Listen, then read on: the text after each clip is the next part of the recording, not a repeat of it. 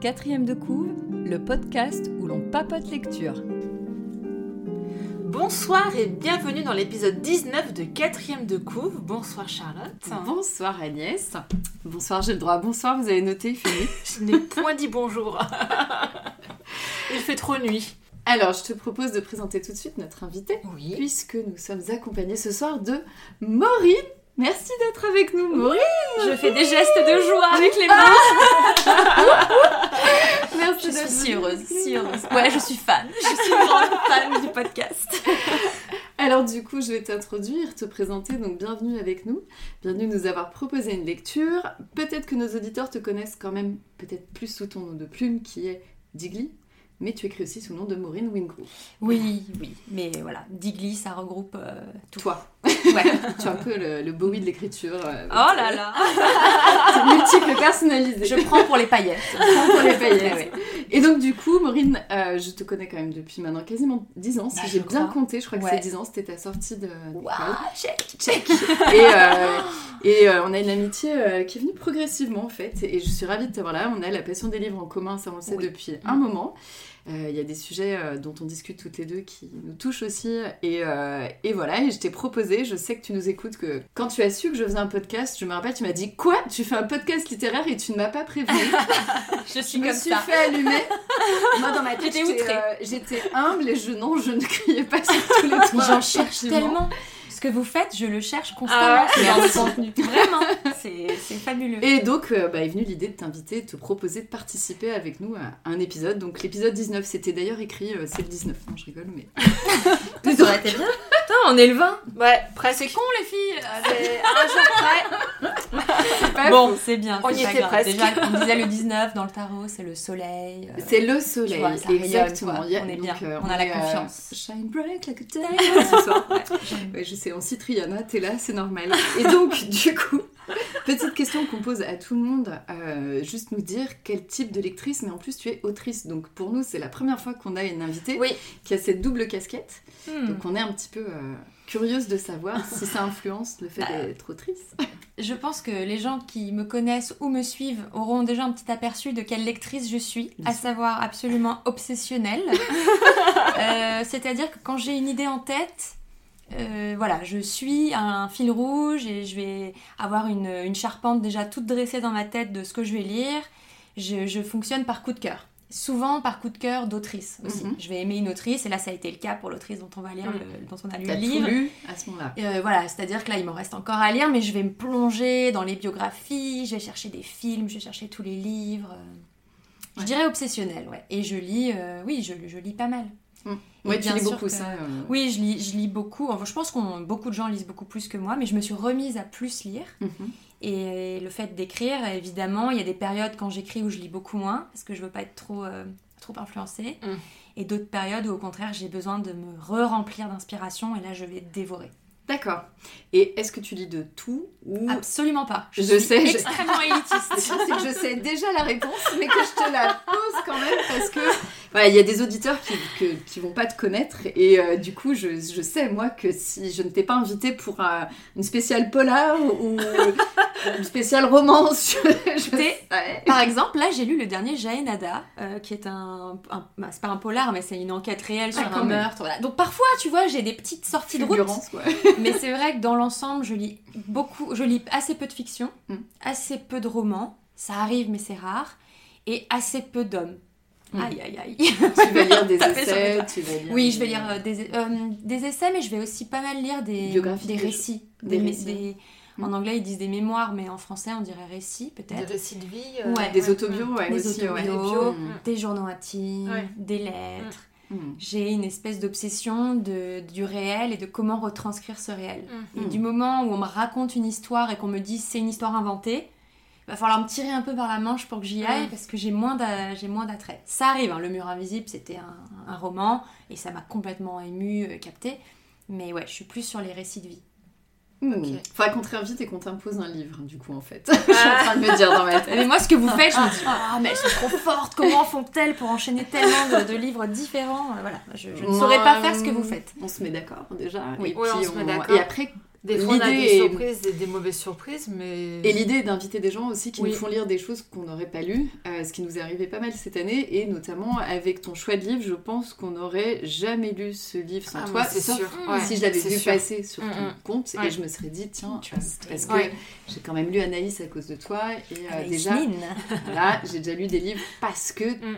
Tu les as, on en a Je parlé. sais tu jamais si c'est une bonne chose d'ailleurs, Je- je- parce que encore une fois, comme j'ai des, des lubies de lecture qui sont très reliées aussi à mon écriture, Mhm. c'est hyper dur de conseiller des livres parce qu'en fait, parfois, un livre t'a parlé pour une raison tellement intime, Mm. quelqu'un d'autre va le lire et va te dire mais c'est horriblement plombant. Je dire, alors Ouais. oui, c'est vrai. et là, c'est un peu le cas aussi, mais voilà, c'est vrai. Moi aussi, je suis très curieuse parce que Euh, précisons quand même que je ne sais pas.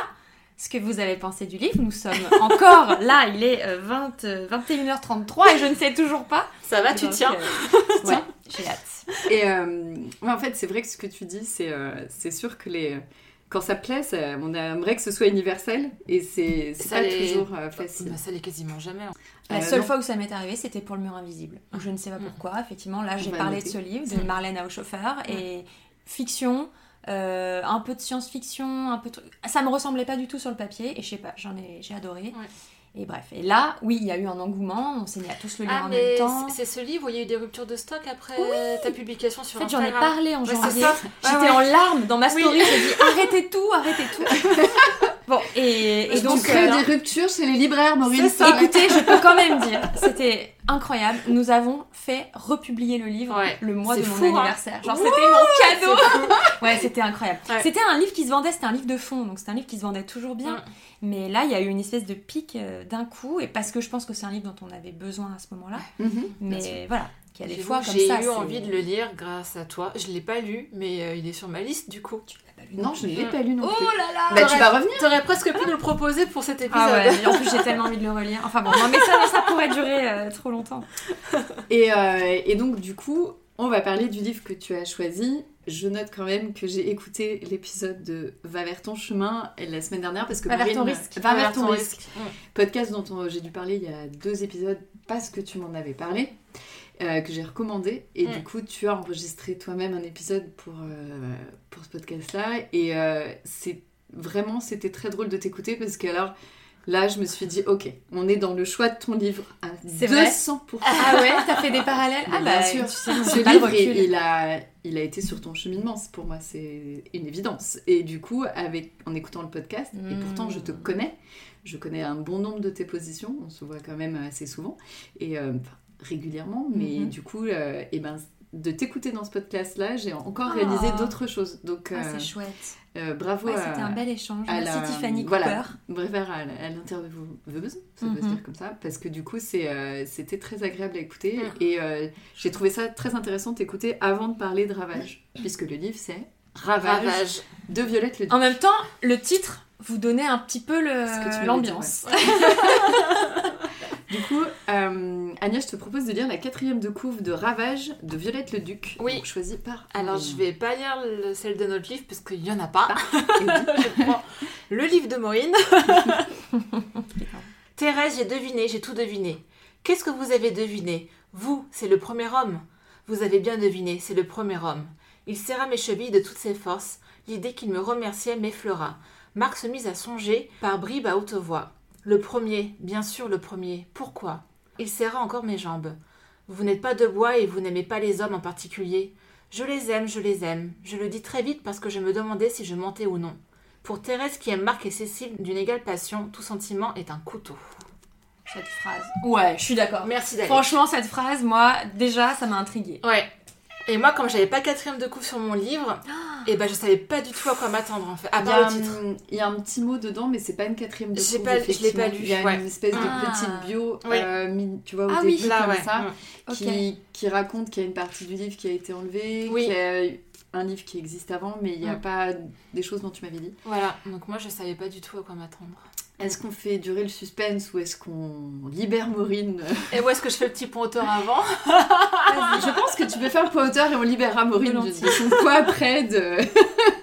Alors, je pense que tu auras d'autres choses à, à dire. Moi, je vais être assez concise. Alors, Violette Leduc, elle est née en 1907 à Arras et elle est décédée en 1972 d'un cancer du sein. C'est une autrice française et ses romans sont en partie biographiques. Euh, on parle d'autofiction dans son cas, en fait. C'est-à-dire qu'elle utilise euh, des éléments de sa vie pour créer euh, ses romans. Dalek est d'accord. Euh, elle passera. Alors, c'est marrant parce que quand j'ai vu que c'était euh, de l'autofiction, il y a des petits aspects de sa vie.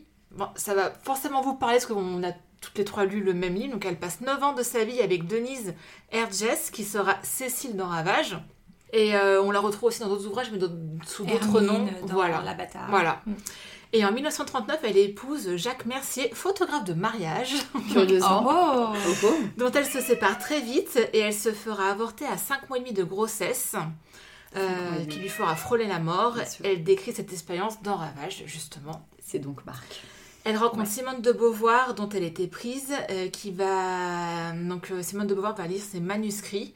Et elle reconnaît tout de suite son talent, donc je pense qu'elle n'a pas eu vraiment un grand succès euh, euh, commercial. Par contre, elle a été très vite reconnue par ses, Pairs. par, euh, ses pairs. Voilà. Mhm. Mm. Et, Elle a eu euh, un grand succès pour la bâtarde. Voilà, il y a eu un, quand même Mm. un livre qui a, qui a vraiment percé. Ouais. euh, ouais. Mm.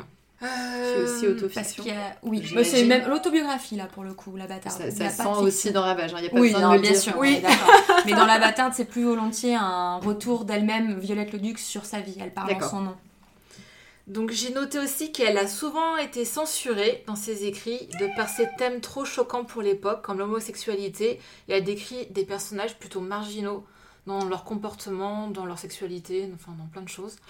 Euh, J'avais noté cet exemple, il a fallu attendre l'année 2000 pour que euh, Gallimard publie dans son entièreté Thérèse et Isabelle. Ah, j'ai hâte de vous en parler. C'est quand même dingue 2000, 2000. t'imagines, c'est il y a Oui. 20 Et le livre, il a dû être publié dans les années 50 aussi ou euh, Ah ouais, je crois que c'est 55. Et euh, je les aurais sous, sous, la, sous la main, mais Ouais, euh, les, les critiques qui ont, été, euh, qui ont été assénées à ce livre, Ouais. et pourquoi ils ont voulu censurer, sachant que ces mêmes éditeurs publiaient euh, Bataille, Genet, ont publié Histoire d'eau. Enfin, voilà, Ah ils, oui. ils publiaient de l'érotique, voire du pornographique. Ouais. Mais cet érotisme-là, euh, de femmes, entre femmes, hmm. oulala, euh, là les vieux Et messieurs scandale. ont tremblé. Et Scandale donc là, c'est le livre, on est d'accord, qui normalement est avant Ravage. Voilà, bah, je sais pas à quel moment euh, je vous fais le, le point euh, technique sur, Bah, écoute, sur ça, mais... Quand tu veux, sauf si tu Ah, veux. mais il euh, se miaule à lui-même dans le miroir, en Oui. fait. D'accord, très bien.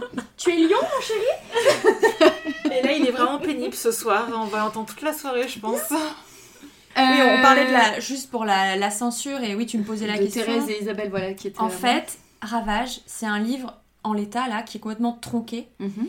Tout le début de Ravage, c'était ce qu'on connaît comme Thérèse et Isabelle aujourd'hui. Et c'était 150 pages. C'était vraiment toute la première partie de Ravage. Et Ravage était construit en quatre parties.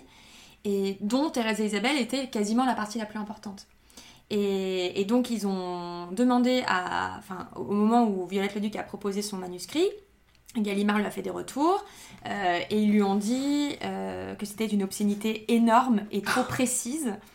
Et il serait peut-être d'accord pour le pour l'éditer seulement si l'auteur consentait à entourer d'un peu d'ombre ses techniques opératoires. Oh là pour là. eux, c'était inconcevable de voir deux filles se tripoter pendant 150 pages. Ils n'ont pas du tout vu l'aspect euh, déjà novateur, poétique, Mm. Le style. amoureux, Mm. le, le style incroyable. Voilà. Donc ils vont, ils veulent tronquer ça et ils veulent tronquer toute la partie sur l'avortement Non. évidemment. Donc Ouais, en oui. fait, Simone de Beauvoir, qui à ce moment-là défend Violette Leduc bec et ongle pour la publier, leur dit euh, non mais les gars, si vous enlevez euh, l'avortement, juste vous passez à côté de votre Mm. époque en fait. Mm. Il faut que ce soit dedans. Mm. Et par contre, elle n'arrive pas à défendre euh, le- la première partie. Probablement parce qu'elle avait intériorisé son propre lesbianisme et que c'était un peu trop dur pour elle.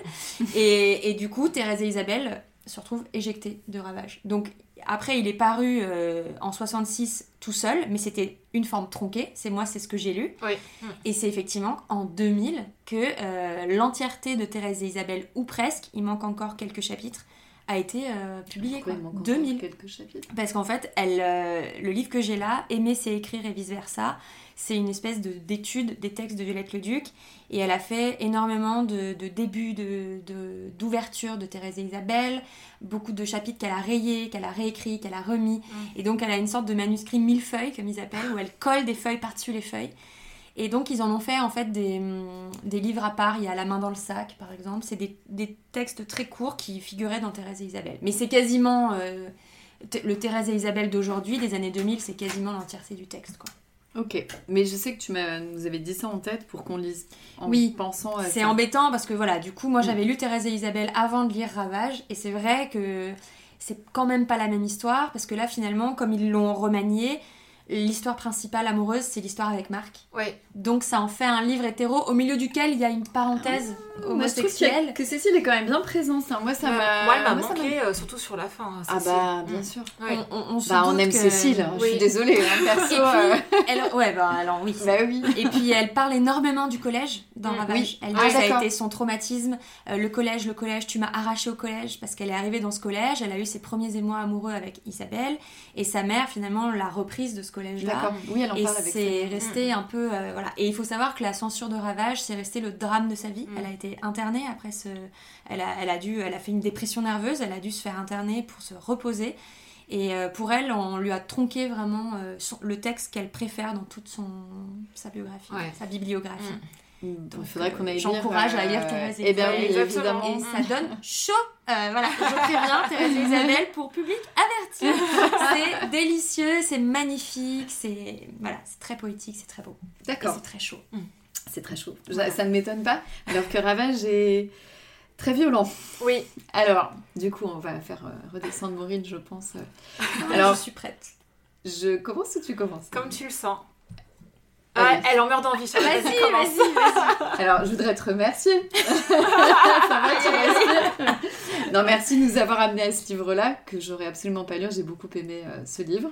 Euh, je l'ai lu d'une manière très curieuse. Je sais pas, Agnès, si ça t'a fait pareil, Maureen peut-être. Je lisais des grands passages à la fois. En fait, finalement, Oui. je crois que je l'ai lu en 4-5 fois grand maximum, alors que le livre n'est pas si court que ça. Ouais, Il est pas non plus. euh, euh, j'ai été surprise de la manière dont je l'ai lu. Quand je l'ai arrivé, je l'ai vu, je suis oula, en fait, il y a pas mal de pages. Alors, pas grave, hein, je n'ai pas peur d'un pavé, mais nous, on a un timing pour les lire.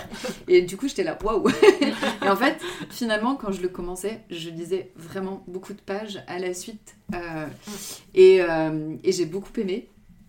J'ai été surprise Waouh. aussi, Ouais, ouais, c'est- euh, jusqu'à la fin.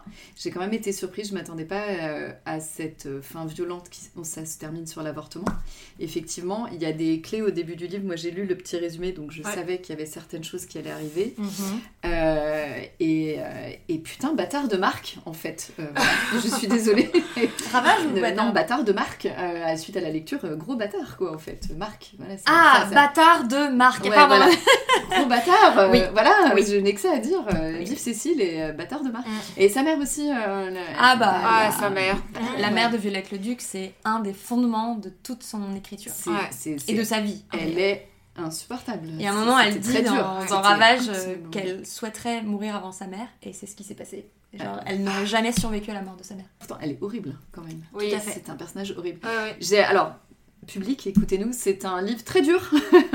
donc c'est vraiment un- effectivement par contre euh, donc moi j'ai énormément aimé et ce que j'ai aussi particulièrement aimé c'est le style de Mm. ce livre. Mm. Voilà. Ah ouais, donc euh, Agnès, je te laisse euh, voir parce que je ne sais Oui. pas du tout ce qu'Agnès en a Toi non plus Non. Entre vous, vous savez pas non, Non, plus Ah non, je jamais. lui ai, ah, puis je lui ai dit. euh, autant des fois, je suis très transparente. Souvent, je- wow. c'est souvent moi qui lis le livre en premier. Oui. Rigolo, souvent.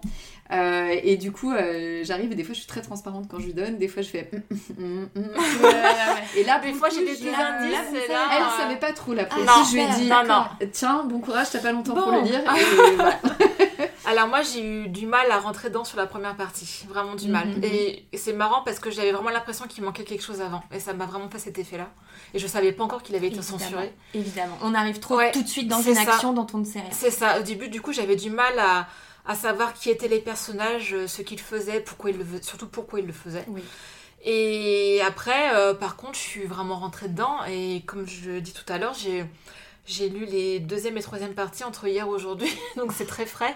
J'aurais aimé avoir un peu plus de temps pour le digérer en fait. Parce que Ouais. du coup, c'est trop, encore trop frais dans ma tête de l'avoir fini euh, bah, cet après-midi, hein, tout bonnement. Mhm. J'ai adoré le style d'écriture.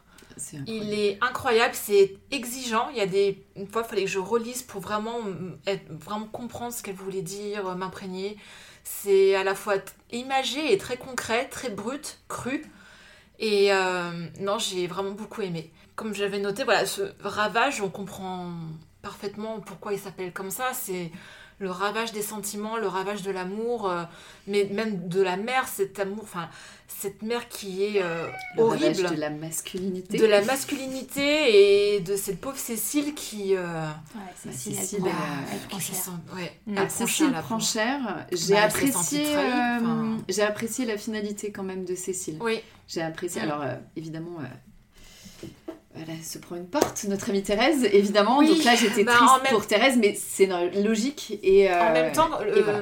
la relation euh, Thérèse-Cécile, euh, Thérèse, elle est quand même assez horrible aussi Tout à Cécile. fait. hein, donc, Elle est très toxique. Elle est très toxique. Non, mais et la- le fait de lui cette, imposer Marc, enfin, ce côté horrible. toxique s'inverse quand elle est avec Ouais. Marc. Évidemment. Tout à fait. Elle se fait. oui. savoir. Oui, oui. Ouais. En fait, pour résumer le livre, Mm. c'est une histoire d'amour entre Cécile et Thérèse, le démarrage. Thérèse va rencontrer Marc, qui a priori, si j'ai bien suivi, le premier homme qu'elle euh, va alors aimer, Connaître hein, connaître, intimement. aimer, connaître intimement, aimer, je ne sais pas trop, mais en tout cas, effectivement, désirer euh, avoir une relation intime. Et donc pour cela, elle va euh, laisser tomber Cécile, dont elle est amoureuse, clairement, Mm. ça elle le dit. Mhm. Et euh, finalement, Marc va être absolument horrible avec elle, je n'ai pas d'autre terme. Euh, il va la posséder, il va... et elle en plus se rend compte qu'elle n'a pas du tout envie de lui, elle n'a pas du tout envie euh, des parties où elle décrit euh, son absence de désir, je vais le dire comme Mm. ça pour pas être trop cru. C'est assez, euh, assez affligeant en fait, et euh, ça se termine sur le fait qu'elle se sépare et qu'elle est enceinte et qu'elle avorte parce qu'elle ne veut absolument pas être mère. En plus, ça c'est clairement dit. Et là-dessus, je peux donner quelques petites clés aussi Mm. de lecture parce que, donc, comme on l'a dit, c'est c'est autobiographique. Et en fait, l'histoire de Violette Leduc, on l'a pas dit là tout à l'heure, j'y ai pas pensé. Elle est née euh, bâtarde, on disait à Mm. l'époque, c'est-à-dire qu'elle est née, sa mère travaillait dans une famille riche en tant que gouvernante ou bonne, je sais pas comment dire. Et elle a eu une histoire avec le fils de cette famille qui l'a engrossée, je fais des guillemets mais parce que c'est un peu l'idée, et donc euh, qui n'a jamais reconnu Violette. Donc Violette, elle est née dans une famille où elle était juste avec sa mère, sans père, et avec sa mère qui lui a toute sa vie répété, dans cette relation toxique dont on a parlé, que les hommes étaient dangereux et qu'ils allaient l'engrosser. Et donc, en fait, Violette le Duc vit avec cette terreur d'être, d'avoir un enfant dans le ventre et de, de ne pas le vouloir et de se retrouver enceinte. Donc, elle a un rapport à la sexualité masculine qui est fascinant. Mm. Et moi, il y a un passage qui m'émeut énormément. Même s'il il a, il a une forme, enfin il est un peu problématique sur certains aspects, mais c'est un passage où elle tient dans sa main le sexe Mm. de Marc la nuit, Mm. pendant qu'il dort. Parce que là aussi, c'est un thème qui revient souvent dans son œuvre, c'est le sommeil. Elle a horreur que les gens s'endorment à son Mm. côté. Elle se sent abandonnée. Donc là, on peut faire de la psychologie de comptoir, c'est une chose, mais et elle a aussi peur du sexe des hommes et du sexe en érection des hommes. Et donc Mm. là, ce passage où elle dit qu'elle tient ce sexe comme un petit oiseau et dans sa est, main, et qui est pas en érection, qui n'est pas en Oui, érection. Tout à fait. Mm. Et elle fait toute une diatribe là-dessus, et euh, je sais plus si je l'ai, euh, je, je l'ai mis quelque part de côté. J'aurais dû préparer avant. Et elle dit J'ai un élan vers le sexe qui n'engendre rien. Mm. Et ça, pour moi, ça, ça regroupe. En fait, on a l'impression qu'elle est dans une tentative de quelque chose avec cette sexualité avec un homme, dont elle a et peur Elle a une curiosité. et voilà. Ouais. c'est Mm. une curiosité mêlée de terreur. Au début, d'ailleurs, elle veut pas euh, qu'il y ait de pénétration, il faut Non. autre chose, et elle met du temps à y arriver. Ouais. Donc, euh, Et lui, Moi, il lui jamais ça, euh. félicite pas la chose du tout. En Non, plus. Enfin, non, il non. est vraiment pas. euh, du- Lui, c'est un. bah, le premier rapport dans le taxi euh, est un horrible. viol. Aujourd'hui, Oh, on a les mots pour dire que c'est un viol. Elle est violée, euh. Elle est violée, donc est c'est une fellation forcée. Ouais. Et d'ailleurs, elle a été censurée cette scène euh, par Gallimard. Bien Mais sûr, on comprend est quand même. Ah oui, et oui, euh, elle est clairement violée. Euh, alors, dans le, dans le texte, elle le dit pas comme ça parce qu'ils n'avaient pas les clés forcément à l'époque. Mais, euh, mais ouais, aujourd'hui. Ah euh, oui, oui, oui. Et après, il est là, euh, au fait, euh, désolé hein, pour le taxi. Là, Ouais. Oui, désolé pour le taxi, exact. Ouais, ouais, non, c'est. Euh, ah mais oui. elle-même est très cruelle. C'est là où c'est un personnage intéressant, c'est que c'est une femme euh, euh, pétrie d'angoisse.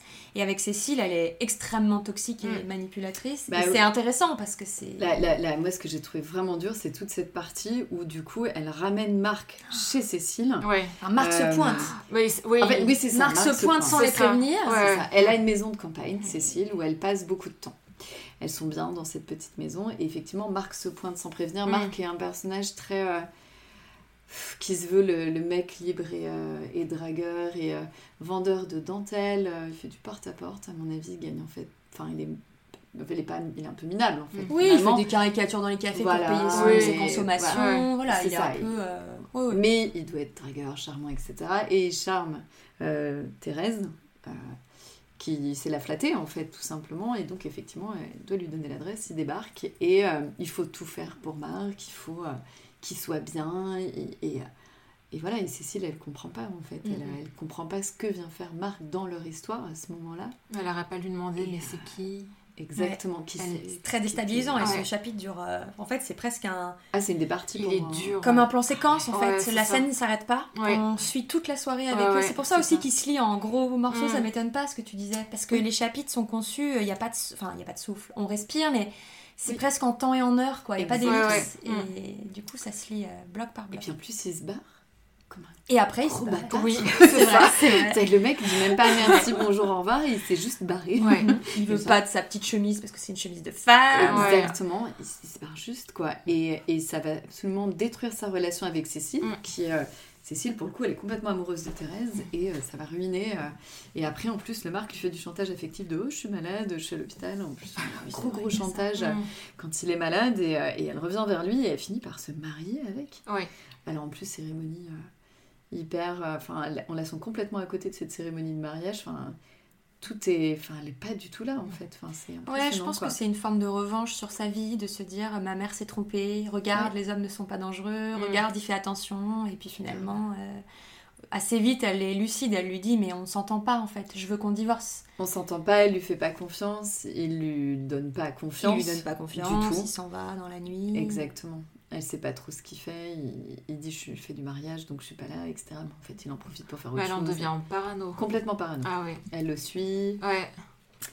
Et voilà, tout ça pour en arriver euh, jusqu'à cette mm. scène euh, d'avortement Mm. qui est euh, avec sa mère bien, Bien, bien ravage aussi. Bah, en fait, il y a une phrase moi qui m'avait fait mais qui m'avait fait pleurer en la lisant parce que le tout premier livre de Violette le Duc, il s'appelle L'asphyxie et il commence par euh, ma mère ou enfant ou je sais plus, ma mère ne m'a jamais donné la main. Et c'était, euh, là, on la connaissait pour avoir écrit cette phrase, ça, ça, écrivait, ça décrivait en tout cas son lien avec sa mère. Et là, dans ce moment où donc elle va avorter, euh, sa mère euh, la récupère, elle est en pleine septicémie, elle est en pleine infection, elle Oui. fait une fièvre, elle va mourir. Sa Elle mère a fait un avortement clandestin. Voilà, Oui, elle s'est fait euh, avorter clandestin. C'était de toute façon forcément clandestin, Voilà. tout à fait. Donc elle est en pleine infection, sa mère euh, l'emmène et donc elle se retrouve à l'hôpital. Et donc à ce moment-là, sa mère est maternelle. Et justement, elle dit Il neige, elle me tient la main, il neige, je guéris de mon enfance et j'en meurs. Parce que c'est la première fois que sa mère lui tient la Mm. main Mm. au moment où elle doit l'aider euh, dans ce destin qu'elle-même a connu, qui était... euh, de- Enfin non, sa mère n'a pas avorté justement, mais elle aurait aimé le faire, j'imagine. Donc il y a ce truc où, ouais, en même temps, au, au cœur du drame, il y a quelque chose qui, pour Violette, se dénoue Bah, sa mère et est la là. libère, quoi. Et sa mère est là dans Ouais. un moment qui est difficile. C'est ça. Euh, et euh, et il y a la conclusion de ça, la, Oui. la toute dernière phrase. La où dernière elle dit, phrase, tu Je es, suis enfin seule. je suis- tu es enfin Ouais. seule. Je suis enfin... J'étais seule, enfin seule. Oui, et tu as dans le ventre. Tu as retrouvé euh, ta petite taille. Oui, voilà. Elle lui dit, enfin, sa mère est fière d'elle d'avoir avorté finalement. Oui. En fait, je me suis dit. Ah bah ça- sa mère, elle attendait. En fait, sa mère elle n'avait qu'un rêve dans la vie, c'est que Violette le Duc n'ait jamais, jamais, jamais d'enfant. Mm. C'est vraiment un, un truc qu'elle a Mais transmis. t'as, t'as- et quelque chose là, tu vois, je, je vois dans mes notes, euh, au tout début du livre, elle dit Être mère, je ne le souhaite à personne au monde, c'est un calvaire. Mm.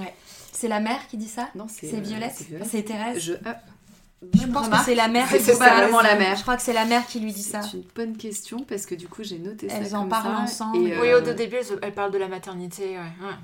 Et puis elles font, elles font couple, cette mère et sa fille, elles vivent ensemble pendant longtemps. euh, Ah là- oui, il y a des parallèles avec le couple, c'est horrible. Oui. Ah, ces passages-là sont sont très euh, perturbants effectivement. Tout à fait. Oui, c'est sa mère qui lui dit ça. C'est, euh, c'est sa mère qui lui dit ça, évidemment. Et ça. Et oui, et ça la marque à jamais. Et quand elle... Et d'ailleurs, le soir où elle sort avec Marc se balader et faire sa première soirée, et où il y a d'ailleurs le viol dans le taxi, Ouais. elle rentre et, euh, et sa mère, elle, elle- elle veut absolument savoir ce qui s'est passé, quoi. Et, et en même temps, euh, Thérèse a envie de passer outre cette interdiction. Elle lui dit, mais je peux pas rester à vie dans ton appart, c'est pas possible, il faut que je sois libre. Et donc voilà, on sent qu'elle va vers Marc un peu par... euh, Pour se libérer de sa mère. un peu. Ouais, Mm. quelque part. Mm. Et, euh, et au milieu de tout ça, donc de ce livre qui est hyper rude, il y a une de ses poésies, Oui. mais Ah ouais. Ah, absolument incroyable. Ah, je suis contente euh, que ça vous ait plu. ouais. J'ai noté des Il y a choses un contraste qui est assez euh, dans les descriptions Ah de la oui. nature autour Oui. de la maison, etc. C'est Et super donc j'ai noté Mm. des choses, j'ai noté euh, pour euh, les gens qui nous écoutent parce que c'est il y a des, des tas d'images et des tas de métaphores en Mm. fait. Il y a un moment, j'ai noté, elle écrit La nuit dans mes cheveux, dans les pores de ma peau ne finissait pas. Mm. Qu'est-ce que c'est beau C'est Il y a un Le ciel était juvénile, les arbres humbles, le gazon odorant, la nuit ressemblait à une libellule. Ouais. Je l'ai noté tout à Ah, l'heure. voilà. c'est beau cette C'est phrase. c'est absolument magnifique. Ouais. C'est euh, c'est tellement beau. Elle a, et même dans les descriptions, il y en a une que j'ai notée de Marc. hein. Je rappelle que je, nous n'aimons pas Marc autour de la table. Personne ne peut l'aimer. Et du coup, je trouve ça beau. Elle met la peau de Marc ne voulait pas de soleil, pas de la couleur des abricots. Elle avait le même destin que les endives, sa peau éteinte. Mm. Et c'est toutes les livres et comme ça, c'est un vrai régal ce bouquin dans le style d'écriture. C'est de la poésie. C'est de la poésie, ouais. ouais. Et ça je suis fait tellement émue que vous l'ayez ressenti aussi. ça, ça fait, euh, ça fait passer euh, tel... Enfin, ça fait pas passer l'horreur du livre, mais c'est beaucoup de sentiments mélangés à la lecture Oui, de ce livre. Moi, c'est ce que j'ai aimé, du coup, c'est Ça- ce mélange de, de choses très crues, très dures, avec euh, ce phrasé euh, très poétique.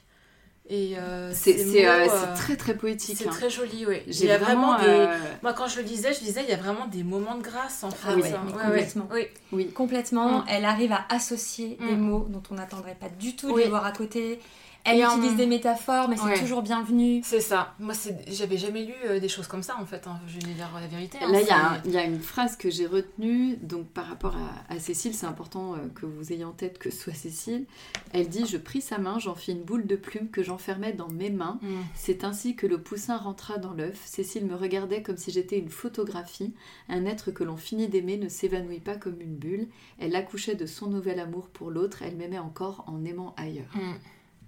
C'est tout est dit Ouais. dans cette phrase sur la fin d'histoire. C'est tellement beau et c'est une belle fin d'histoire.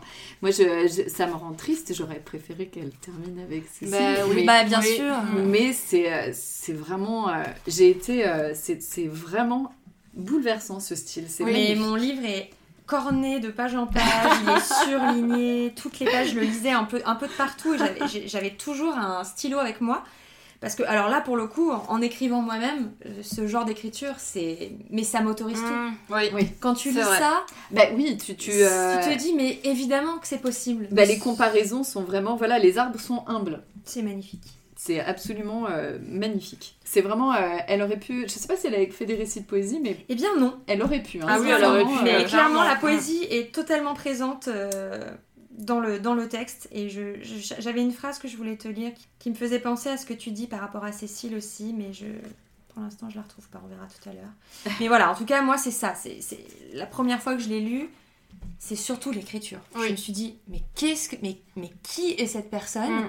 qui s'autorise à mélanger comme ça la poésie Et, et pour autant, le bouquin est ultra réaliste. Tu- Oui, Ah oui. oui, je vois ce que tu veux dire. euh, ça m'a. Et je dois bien dire, chers auditeurs, que c'est un livre très Maureen.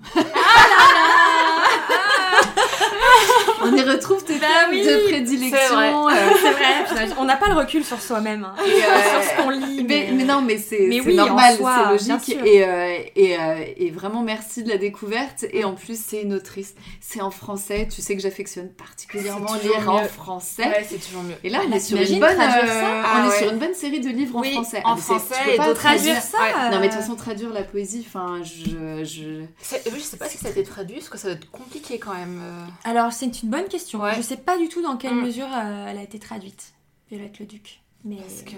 En tout cas, on peut que vous encourager à, à lire euh, Ah oui. Violette Ah ouais, le Duc, à nous vraiment. rejoindre. Mais elle revient, là, il y a plein d'émissions, vous pourrez écouter sur France Culture, Ah ouais il y a eu Mm. plein de choses. Cool.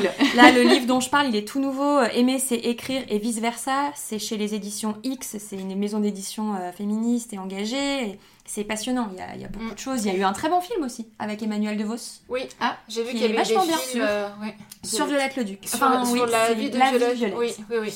Et oui, effectivement, c'est un livre féministe. euh, à l'époque, on appelait ça pas comme ça. Enfin, il y Non. avait Beauvoir, comme tu dis, Mm. c'est comme tu dis, c'est un pilier. Moi, je suis moins férue en histoire féministe que toi.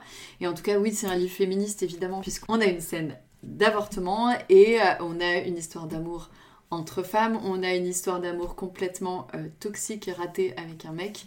Donc c'est euh, c'est clairement du, du féminisme. C'était précurseur, quand C'est très précurseur. Ouais. C'est c'est vraiment précurseur. C'est vrai de le lire maintenant, on j'ai se dit retrouvé. que c'est à- des, c'est des c'est thèmes dont on parle. Assumer que tu ne veux pas d'enfant, c'est un thème qui est euh, Déjà. très, euh, Et puis cette à espèce l'époque, de... À l'époque, c'était impossible de dire on, une on chose pareille, rappelle, il est sorti dans les années 50. Ouais, euh, c'est pas possible. Ouais, je crois que à l'époque, oui, en 55. tant que femme, tu pouvais pas déjà avoir une sexualité libre comme ça. Et, Tu et pouvais dire pas je ne veux pas pas dire d'enfant.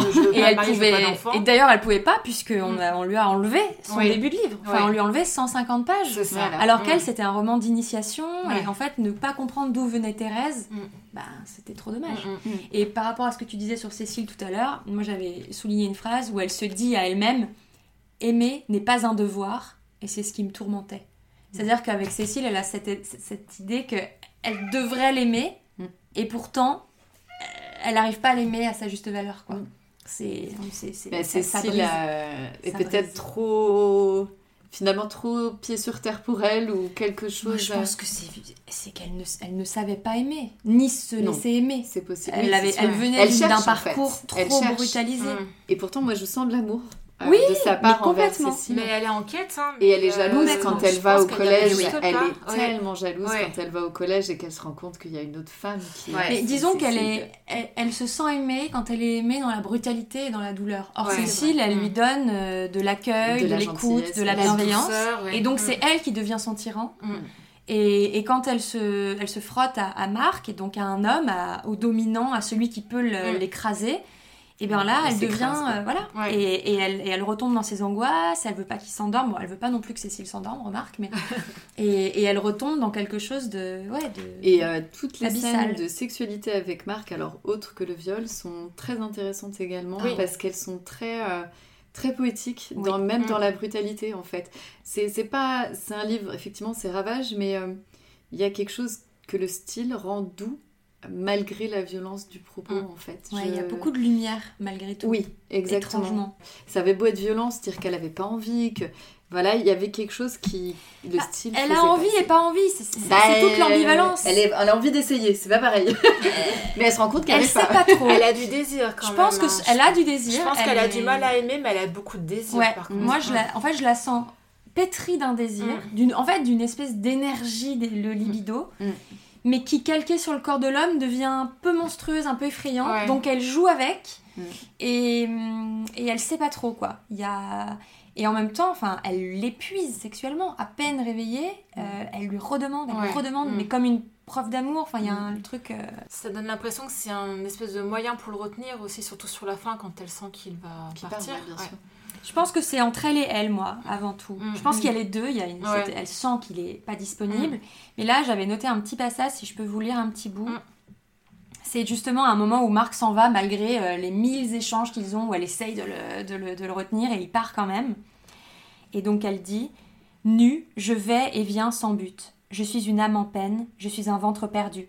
Je le cherche, je l'appelle, et sur ma croupe souffle et siffle le vent du nord. Je ne l'ai plus. Je suis une torche d'hiver. Je touche sa serviette éponge, je touche sa cuvette, j'enfouis mon visage dans son slip, mes lèvres caressent son déméloir, je me promène avec l'étole de sa désolation pendant que, sur mes jambes, coule l'amour que refait ma chair. Et ainsi de suite, et ça continue, ça continue, mais elle est dans cette espèce de, de torpeur, euh, Ouais. de désir, euh, c'est c'est- c'est fascinant. Et euh, voilà, Et l'écriture. Comme si elle avait envie de retenir toutes les petites particules, une espèce de vénération aussi euh, très particulière. Alors que il est pas cool, hein. Clairement, il est Non, pas il non. est pas cool. Clairement, il est pas cool. Non. hein. il est pas cool. Je pense que elle-même est, tr- est très difficile. Enfin, c'est ça qui est chouette avec ce personnage féminin, c'est qu'elle est, elle est vraiment, c'est pas le personnage féminin Ah, non. euh, classique et, et c'est pas le bon personnage Non, féminin. non, non. Elle est méchante parfois, elle est, elle est pétrie d'angoisse, elle est, elle harcèle un peu, elle suffoque un peu. Ouais, quoi. ouais, ouais. Et en même temps, ça, mais on l'a, enfin moi, elle m'a tellement émue cette, Mm. cette- ce personnage. C'est que même si euh, Marc c'est un salopard, euh, elle est oppressante. hein. C'est ça. Elle est très Qui oppressante. pourrait supporter une telle intensité Elle a des obsessions et dans le quotidien, euh, bon, moi je comprends qu'il fuit un peu aussi, complètement. Mais euh, et euh, il y a quelque chose que j'ai beaucoup aimé aussi dans la- dans l'écriture euh, de Violette le Duc, c'est cette façon hachée qu'elle a Des fois, c'est très assuré, c'est surtout quand elle est dans ses phases justement obsessionnelles. Des petites phrases, tu veux dire plein de petites phrases, de- il y a beaucoup de virgules et euh, Ouais, il y, a, il y a un passage justement là quand elle va essayer de retrouver Cécile, où elle prend un taxi et euh, bah, elle va essayer de la retenir, donc elle va essayer de la voir. Donc elle dit euh, C'est près d'elle que je devrais être, c'est près d'elle que je devrais être. Je ne m'éterniserai au pied de Cécile, je l'aimerai, je serai dans la ligne. Elle existe, Cécile. Elle va et vient dans la maison. J'ai Cécile, j'ai une maison, des fondations. Je ne devrais pas être triste. Elle était libre et je l'ai laissée. J'arriverai. Et c'est comme ça pendant des paragraphes entiers, quoi. C'est très. Mm. euh, Et du coup, on est vraiment dans l'urgence là tout de suite. Et il y a beaucoup de passages comme ça, j'ai trouvé. Ouais. Mm. Mm. On arrive à, on est un peu dans sa tête, dans des tourbillons de Ah oui, pensée. complètement. Ouais, et ouais. d'autres fois, c'est beaucoup de dialogues. Je trouve qu'il y a des longues les parties dialogues, dialoguées. des pépites aussi. Ça vous a hein. plu Ah Ah oui. oui. Ah, parce que moi, c'est quelque chose que j'avais adoré. Ah ouais, ouais, ouais. Je les trouve inattendus, Oui, complètement. hyper déstabilisants, mais Oui. très fluides et très beaux. C'est ça. Ouais, Ah, non, non, les, dialogues, c'est vraiment des petites pépites. ouais. Ah, Ouais, ouais. Et il y a des parties, Génial. voilà, tu vois, ça c'est autre chose que j'avais noté. Par exemple, là j'ai noté que de la page 253 à 258, elle euh, parle justement de Marc qui dort et elle dit qu'elle aime pas son dormeur. Mm. C'est un mort qui n'a pas dit son dernier mot. Ouais. Son sommeil est plus fort que ma haine. Et je peux pas tout vous lire parce que ça va jusqu'à la page, enfin ça dure euh, C'est ça, six c'est pages. c'est marrant Et parce c'est que... un poème Mm. sur Marc qui dort. Il dort, il a un visage d'ange. Mais si je le secoue, c'est une bête qui grotte. Et ça dure et c'est incroyable. Et ça, elle en a tiré une Et nouvelle. c'est. euh, j'ai trouvé que C'est c'était. d'habitude quand on a des livres et qu'on va dire un petit passage, c'est un petit passage, c'est une phrase, deux phrases, mais là on a envie de dire le paragraphe Ah, entier. Oui, et les, ah oui, les dialogues, ils sont, euh, ils sont hachés aussi. Il y a souvent des phrases Oui. très courtes. Très oui, ouais. et hyper inattendu, moi, je trouve. Assez Une succession de inattendu. petits mots. Oui, un Mm. peu des fois, ils répondent à côté de la Oui, plaque. oui, complètement. Euh, Complètement. mais ça marche. Ouais, euh, c'est ça marche. Ça, ça peut être. euh, ça donne un côté très crédible en fait Mm. de dire oui j'ai moitié écouté le truc. Enfin ça marche très très bien. Ouais ça marche bien. euh, Ouais c'est euh, c'est euh, ouais, en tout cas ça se lisait vraiment. euh, C'était Ouais. assez fascinant. Là, le passage dont tu parles sur les dormeurs, euh, voilà, il a été, je le dis pour ceux qui souhaiteraient lire un peu de Violette Leduc, ça a été sorti en une nouvelle qui s'appelle Je hais les dormeurs. D'accord. Ils viennent de le reparaître là récemment dans une ouais. édition euh, qui est illustrée, donc qui est assez chouette. Et c'est c'est ça, c'est un texte, alors elle l'a extrait du contexte avec Marc, mais Oui. c'est un texte sur le fait qu'elle hait les dormeurs. Et Ah oui, pourquoi, le- quand là, c'est quelqu'un dort, poème elle se sent. Et et c'est pareil, le, le passage dont je parlais, quand elle tient le sexe d'homme dans sa Mm. main, etc. C'est le seul moment où finalement elle arrive à érotiser un corps d'homme parce que c'est le moment où il dort et Oui. donc c'est pas un prédateur. Mm. Et c'est elle qui est Mm. la prédatrice. Et ça, elle, en a, elle a fait une nouvelle qui s'appelle La vieille femme et le mort. La vieille fille, pardon, et le mort. Et c'est un peu. Alors, je conseille à tout le monde de lire ce texte. Il est Mm. complètement ovni, c'est très très court, mais, mais c'est ça. C'est une femme qui, pour une raison euh, que je ne révélerai pas, se retrouve face à un corps d'homme mort. Et c'est pas du tout euh, érotique, hein, ça va pas dans ce truc-là. C'est au contraire euh, une forme de tendresse pour cet homme qui, enfin abandonné, euh, ne lui fera jamais aucun mal. Et moi, je trouve que dans des réflexions féministes qu'on peut avoir par rapport à la masculinité toxique, etc., euh, c'est super beau Mm. d'imaginer ces passages où on est face à ce corps d'homme qu'on désire, Mm. mais l'homme ne peut pas être dedans et Mm. donc ne peut pas euh, reprendre le dessus, quoi. Enfin, je, je trouve qu'il y avait des Donc, prémices. Elle admire euh, le corps par exemple ou le. C'est ça, euh, c'est qu'elle a du désir aussi pour ce corps, elle a une fascination, elle a un attrait érotique, mais, mais dès que ce corps est incarné et qu'il peut devenir celui d'un homme désirant, elle se sent, euh, elle se sent en danger. Mm. mm, mm. Et ça, c'est quelque chose que j'avais jamais lu et que je trouve euh, fascinant. Un Ah. dernier petit point peut-être sur les couvertures. Oui. Parce qu'on a. On n'a pas les mêmes. euh, Non. du Ouais, bah, les je, mêmes éditions. je vous envie la vôtre. hein, parce Alors, que- tu l'as acheté en boutique peut-être la tienne Oui, bien sûr, c'est un livre neuf. Alors Et- nous, on est allé euh, comme d'habitude, un plan Momox sur Amazon, c'est toujours mon bon plan et on ne sait jamais ce qui va arriver. Donc on a, on a la chance d'avoir récupéré une édition des années 70, je pense à peu près. bien plus joli. Il sent Euh, le vieux livre, Il sent le vieux livre. euh, Enfin, c'est édition de 55, mais je crois qu'il est imprimé en 71. Oui, ça fait bien les Et euh, 77. mm. il, est, euh, il est top. Il a un petit liseré rose avec une photo en noir et blanc avec une jeune fille qui se regarde fascinée par Mm. euh, son image dans le miroir. Puis il y a un grain Euh, sur la photo, ouais. c'est hyper beau. C'est Thérèse, hein.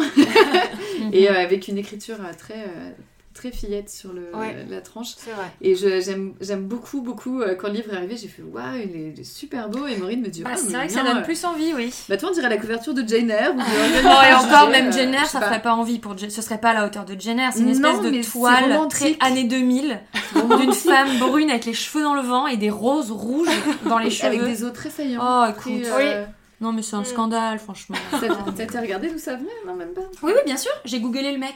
Ah ouais. Et il fait que des tableaux de femmes à demi nues, Ah. très maigres, très jeunes. Mm. Ah ouais. Euh, c'est très très Mm. dérangeant. Donc, euh, je ne donnerai pas son nom parce que je lui ferai pas cette pub. rien à voir avec Ravage. Ah non, rien à voir quoi. Ils auraient dû mettre déjà euh, le travail d'une femme, ça aurait été cool. Ouais. Faux, vieux ouais. gars qui dessine des meufs à poil.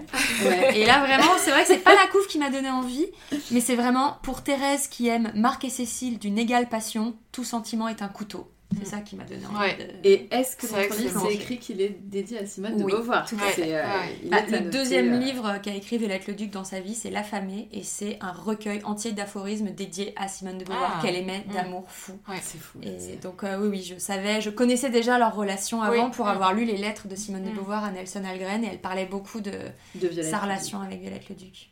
C'est marrant parce que quand tu m'as filé le livre, moi, la couverture m'a fait un peu peur quand même. Alors moi, pas du tout. Moi, je l'ai trouvé je- glauque. Moi, je l'ai trouvé très. Ah, c'est Ouais. intéressant. Je l'ai trouvé glauque. Elle te fait peur, la dame là? Ouais, elle a pas l'air bien. C'est pas faux, hein Elle a pas l'air Bah, elle a un regard tout. intense. Ouais, Ouais. ouais, ouais. Et elle s'observe. Elle Oui. pourrait être en train de se recoiffer ou de prévoir un meurtre. On sait pas. C'est ça, c'est pas exactement ça. Mais c'est toute la dualité du livre. hein. C'est de la poésie dans des choses euh, pas très cool. Moi, C'est moi j'ai trouvé chouette. que c'était. euh, J'étais Mm. trop contente et j'ai envoyé à Maureen. Elle me dit Ah, ah bah oui, t'as la bonne édition. la vieille. La la, vieille photo. édition. Je dis bon, bah voilà. En tout cas, euh, ben, suis vraiment merci, Ouais, de la merci. hein. découverte. et, C'était euh, super. et on espère euh, drainer Et- encore plus d'auditeurs. Et j'avoue que j'ai- envie de lire des biographies sur l'auteur quand même. Moi, j'ai envie de lire euh, la, la, la préquelle. Et la préquelle, c'est ça, sûr. ouais, ouais. Voilà, Ouais, ouais, Thérèse et Isabelle. Ah ouais, ouais, ouais, ouais. Ça donne envie en tout Ouais, cas ouais, d'en- ouais. d'en lire plus, d'en savoir plus. Voilà. Bah, je suis ravie, les filles. Je suis super Ça y est, tu vas mieux. T'es Ah soulagée J'espérais et en même temps je me disais je suis prête, je suis prête, c'est pas pour tout le monde, euh, c'est sûr, c'est sûr. Je suis très contente. Tu sais qu'on Et je suis contente ouverte, que vous beaucoup ayez de choses. Ouais, mais je suis contente que vous ayez aimé le, le style aussi. Oui. Ah oui, oui. Ah Que oui, vous ayez en tout cas que vous ayez été sensible à Ouais. cette poésie et que ça ait fait partie de ce que vous avez aimé, Mhm. ça a compté vachement pour moi. donc, euh, Alors, on a prévu un truc totalement différent le mois prochain et Alice a quand même eu cette réflexion de j'ai hâte de lire un truc plus léger. Oui. On donnera pas plus Oui, d'indices. surtout que tu l'as lu très vite, Oui. en, en danse comme Ah, ça, en Ça condensé. euh, été... Il y a des fois, il fallait que je fasse des pauses quand même. Oui, je comprends. Mais, ouais. Mais après, je suis là, faut quand même que j'avance. Eh oui. Donc, euh, je, je peux Ouais. comprendre la réflexion. Mais j'aurais aimé, C'est pour ça que quand j'aurais l'ai aimé le com- digérer vraiment avant d'en parler. oui, mais... ouais, mais je comprends. Ouais. Ouais. ouais. Moi, je pense que j'aurais Mais quand je voulais, c'est un ce peu que je plus te disais, quand je vous l'ai recommandé, je me disais, bah en même temps, c'est le livre que j'ai préféré de l'année, donc si je suis honnête, ben, c'est celui-là. Mm, mm. Mm. Maintenant, euh, bon bah voilà, ça s'appelle Ravage quoi. Donc euh, voilà. On T'avais est, été honnête, tout à on fait. est au mois de novembre, il fait un peu noir, un peu froid. voilà. Non, mais en tout cas, c'est vraiment une mieux. découverte Ouais. d'une autrice, je pense, qui, euh, qui est très peu connue pour moi. Mais oui, moi, je n'avais jamais entendu parler non non plus. Ouais. Et pourtant, Beauvoir, on en entend parler, et voilà. Mais, Mais, euh, mais oui, Bah, j'ai si fait un peu vous- mes le film est chouette, euh, hein. Oui, c'est Euh, ça. il est très film, bien. euh, 2013, je crois, il est sorti. Ouais. comme ça. Et en fait, il a été coécrit par son un de ses biographes, D'accord. donc euh, Ah. c'est assez bien écrit. Mm. Et qui lui-même est homo. Et en fait, ça compte aussi que ce soit un regard queer Oui, et que ce oui. soit pas un énième mec hétéro Bah, qui parle d'une femme. J'ai vu en faisant mes recherches qu'elle était tombée amoureuse de plusieurs euh, Oui. hommes homosexuels, donc euh, des amours Bah là, qui on, on encore à, voilà. ça, à Bah, cette des- idée d'être avec un homme mais qui ne peut pas qui lui ne faire peut de pas, mal. c'est ça, ouais, ouais. Exactement. Mm. Complètement. Donc ça rejoint totalement euh, tout ce qu'on vient de dire. Mm. Donc voilà. Merci. Personnage euh, Merci et beaucoup. écrivaine, on aime. Bah, merci, franchement, je suis trop contente. Dalek aussi. Oh oui, t'es content. pas du tout. C'est ironique. Il a le visage Dalek vraiment adore blasé. Maureen, faut que vous le sachiez. Oui. C'est Il incroyable. s'est laissé caresser par Maureen, ça n'arrive jamais. Oh, je suis trop contente. J'ai pu te caresser les fesses. Bon, on va passer au point presse.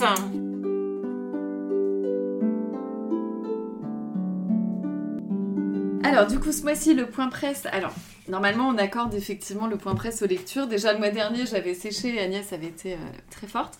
Euh, on aurait pu lire euh, la presse un peu féministe, on en parlait, mais du coup, ce mois-ci, on va réserver le point presse à Podcast Magazine. Vous l'avez vu passer sur le compte. On l'a reçu et on est dans un podcast, donc c'était assez méta de parler Podcast Magazine. Donc c'est un magazine qui vient de sortir tout récemment.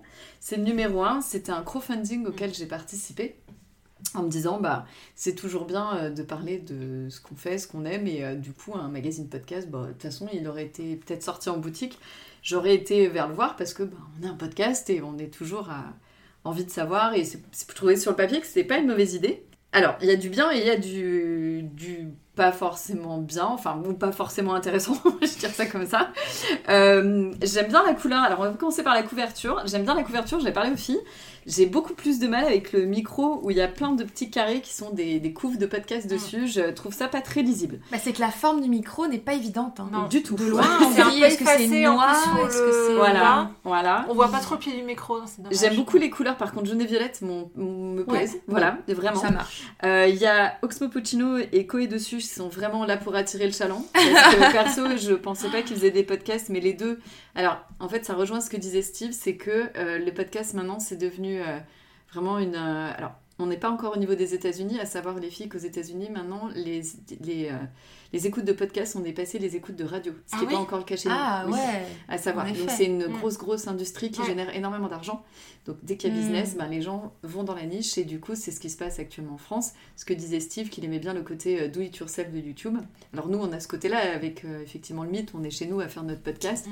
Moi je me compare toujours à Wayne et Garth avec leur émission de télé dans la cave et dans euh, Wayne's World. Dès qu'ils sont produits, bah ils s'y retrouvent pas d'ailleurs en fait. Et du coup, il y a toute une industrie du podcast avec des émissions produites, notamment Amis qu'on écoute, qu'on aime beaucoup. Ça ne veut mm. pas dire que c'est mauvais, mais effectivement, euh, il y a aussi euh, du business et de la production euh, sur ce type de, de médias. Donc, podcast magazine, est-ce que ça allait être effectivement plus un fanzine ou plus sur les productions? C'était tout était la question était un peu là en fait de savoir qu'est-ce qu'ils voulaient faire avec un, un magazine qui est quand même alors c'est plus une niche le podcast, mais pour les gens qui en font un, comme nous, ça, c'est un peu de niche bizarrement. Enfin, je sais pas du tout euh, les autres podcasts où elles participé. Nous, c'est vraiment euh, à la mano dans le, dans le salon d'Agnès. En tout cas, ils ont fait une écriture inclusive, euh, la couverture. Podcastereuse qui compte en 2002, en 2022. ça, c'est bien. C'est pas mal, ça. Ça, c'est pas mal. Et l'autre chose drôle, c'est ce que je te disais en bas, c'est qu'il y a deux personnes en photo. et que je connaissais pas. Je dis qui sont ces gens? Et en fait, c'est là où c'est la magie du podcast. Bah, c'est la fille qui, qui a Blistory, qui a un podcast qui mais qui a eu des millions d'écoutes. Oh, c'est fou. C'est un podcast sur la maternité. En fait, cette fille, elle s'est mm. rendue compte quand sa sœur était enceinte qu'il n'y avait pas de podcast dessus et que les gens avaient beaucoup de questions. Euh, avant, après, etc. Donc c'est un podcast qui parle de gens qui accouchent de... et elle est à je ne sais plus combien d'épisodes, elle a des millions d'écoutes. Ah elle est maintenant euh, plein d'employés, enfin elle a cinq employés, elle le raconte dedans. Donc euh, j'étais là, ah bah la magie c'est ça, cette fille je l'ai écoutée, je connais sa voix, elle a une voix très douce, très calme. c'est un podcast qui est sympa à écouter. Euh, c'est comme tous les autres podcasts, il vaut mieux pas enchaîner les épisodes parce que c'est récurrent. Mais euh, c'est un podcast que j'écoute et du coup j'étais là, ah ouais, en fait, euh, j'ai déjà entendu. je, je, la suis pas, je voyais pas du tout sa tête. Donc voilà, et puis du coup je l'ai acheté aussi en me disant que non seulement on avait un podcast, mais Agnès et moi on a fait un podcast parce qu'on en consomme aussi. Donc c'est eh toujours intéressant d'aller voir un petit peu comment ça se passe. Ce que je peux en dire, euh, c'est que euh, c'est lancé par des acteurs de l'industrie quand même, donc c'est pas lancé au hasard, on mm. n'est pas dans le fanzine. c'est des gens qui s'y connaissent. Donc, euh, donc voilà, c'est rédigé. Il y a des gens qui ont rédigé ça, qui sont eux-mêmes des podcasteurs. Donc c'est pas, c'est des gens qui s'y connaissent quand même plutôt. On apprend des choses intéressantes. bah, du coup, effectivement qu'aux États-Unis, on a les audiences qui ont dépassé, que les pubs, effectivement, si vous avez écouté ben, notamment Blistory, les gens, il n'y a plus des pubs comme à la radio, les gens font des pubs qui disent eux-mêmes. Et euh, ils aiment ça parce qu'ils choisissent que des produits qu'ils aiment, que ça s'appelle... Du placement de produits, Du host read. Ah. Euh, c'est, c'est, de la publicité moins intrusive parce que tu promeus un produit toi-même. C'est pas un, mm un jingle qui a été fait. Mm. Et c'est vrai que ça passe mieux. Ça me fait pas forcément acheter, mais ça passe mieux. À l'audio, c'est ça fait pas souvent, Ouais, bah, voilà. Mais tu zappes, mais après. Mais je euh, comprends que ce soit, c'est normal. C'est bien qu'ils soient Voilà, oui, parce que, hein. parce que ça leur prend du temps. Enfin, eux, c'est devenu vraiment leur métier. Certaines personnes, c'est vraiment devenu leur métier. Euh, il y en a qui sont journalistes avant, bah, comme quand tu écoutes Ami, les filles sont journalistes. Oui. Donc forcément, mm. on a une écriture qui est intéressante. Elles, en plus, elles sont produites. Et après, j'ai euh, découvert aussi la différence. Alors, je, pense que c'est un peu nul, on s'est peut-être lancé sans trop savoir. La différence entre un podcast natif et un podcast de replay. Mm. Et donc un podcast natif, c'est quelque chose qui n'existait Mm. que en podcast. Et un replay, bah, c'est tous ceux qu'on écoute La sur radio, les, tu euh, la radio, La etc. radio et même YouTube. Hein. Voilà. Des replays euh, de YouTube. Donc on y retrouve du témoignage, de la tendance, des techniques, outils, conseils, des rencontres, le classement, coucou le top 50. Euh, alors revenons sur ce Oh. fameux top 20 des natifs. hein. À noter que Passage est en premier. Ah ouais Passage Ouais. qu'on écoute. C'est le premier premier. Mm. Alors c'est dans les natifs. C'est alors ils disent que ça prend pas forcément toutes les auditions. C'est Spotify, Apple Podcast et Voxelize. Donc c'est pas forcément euh, hyper cadré, mais on retrouve effectivement passage et transfert qu'on écoute euh, nous. Donc ça c'est vraiment les natifs. Ça veut dire que c'est un format qui a existé qu'en podcast. Et moi je note quand même que sur les podcasts replay, alors il y a les actes tout du jour, tu vois, de Hugo Desprez. Mm. Moi je savais même pas que c'était Ah ouais. euh, pas un natif. Oui. tu vois, j'aurais parié sur un natif et pas. Et il y a quand même en premier tout ce qui est euh, faites entrer l'accusé. Ouais, j'allais dire, est-ce qu'il y a affaire sensible Mais Voilà, bien sûr, l'heure il y a affaire sensible. Il y a les pieds sur terre, je te rassure. Ah, les pieds sur terre. voilà, et, alors les moi du coup. podcasts euh, de crime, quoi. Exact, et les gros podcasts de radio et de Ouais. France Culture, et Mm. ils sont logiques d'être là parce qu'ils sont bons. Alors je sais que Steve sera fou à nous écouter, mais moi je, là pour le coup je, je plus sois.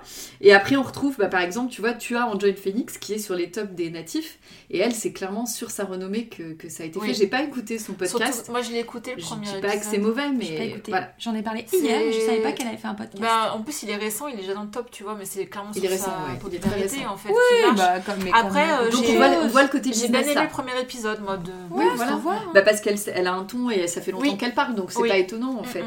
Donc c'est euh, c'est assez intéressant à... Ah, les couilles sur la table. Ah bah oui, Ouais. plus sur la table, Mm. c'est Il évident. n'y a pas la poudre. Il n'y a pas la poudre. Par contre, il y, a un- il y a un article de la fille de la poudre dedans, par contre. Ah ouais. Voilà.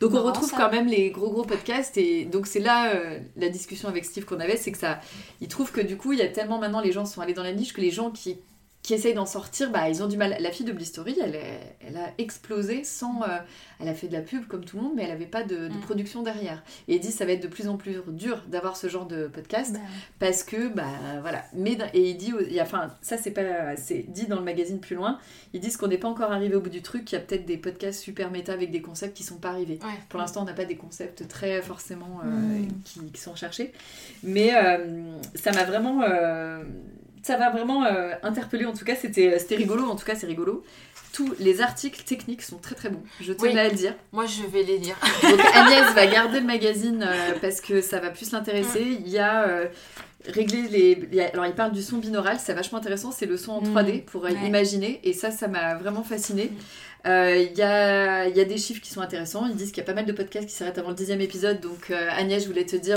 on est les reines du Ouh, podcast. On a. Bravo les meufs Voilà.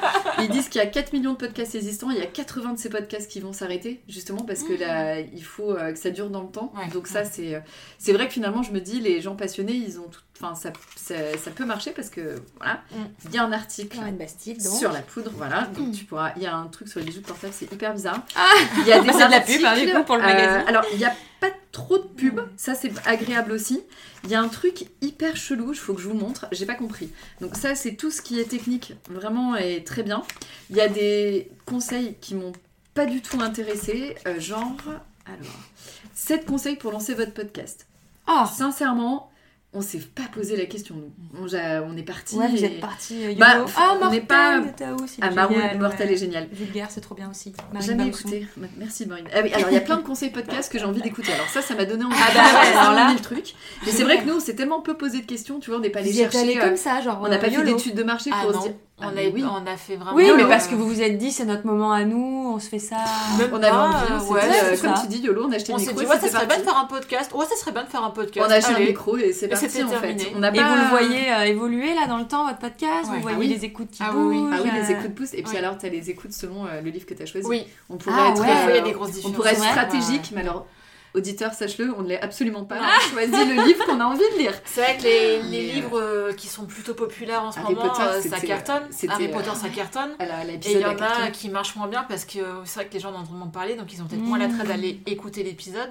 Mais Donc en voilà, même temps, euh, nous, on a, nous, on lit ce qu'on a envie de lire. Voilà, on se euh, fait plaisir ouais, avant tout. bravo, euh, on est là-dedans. Mais ça s'entend euh.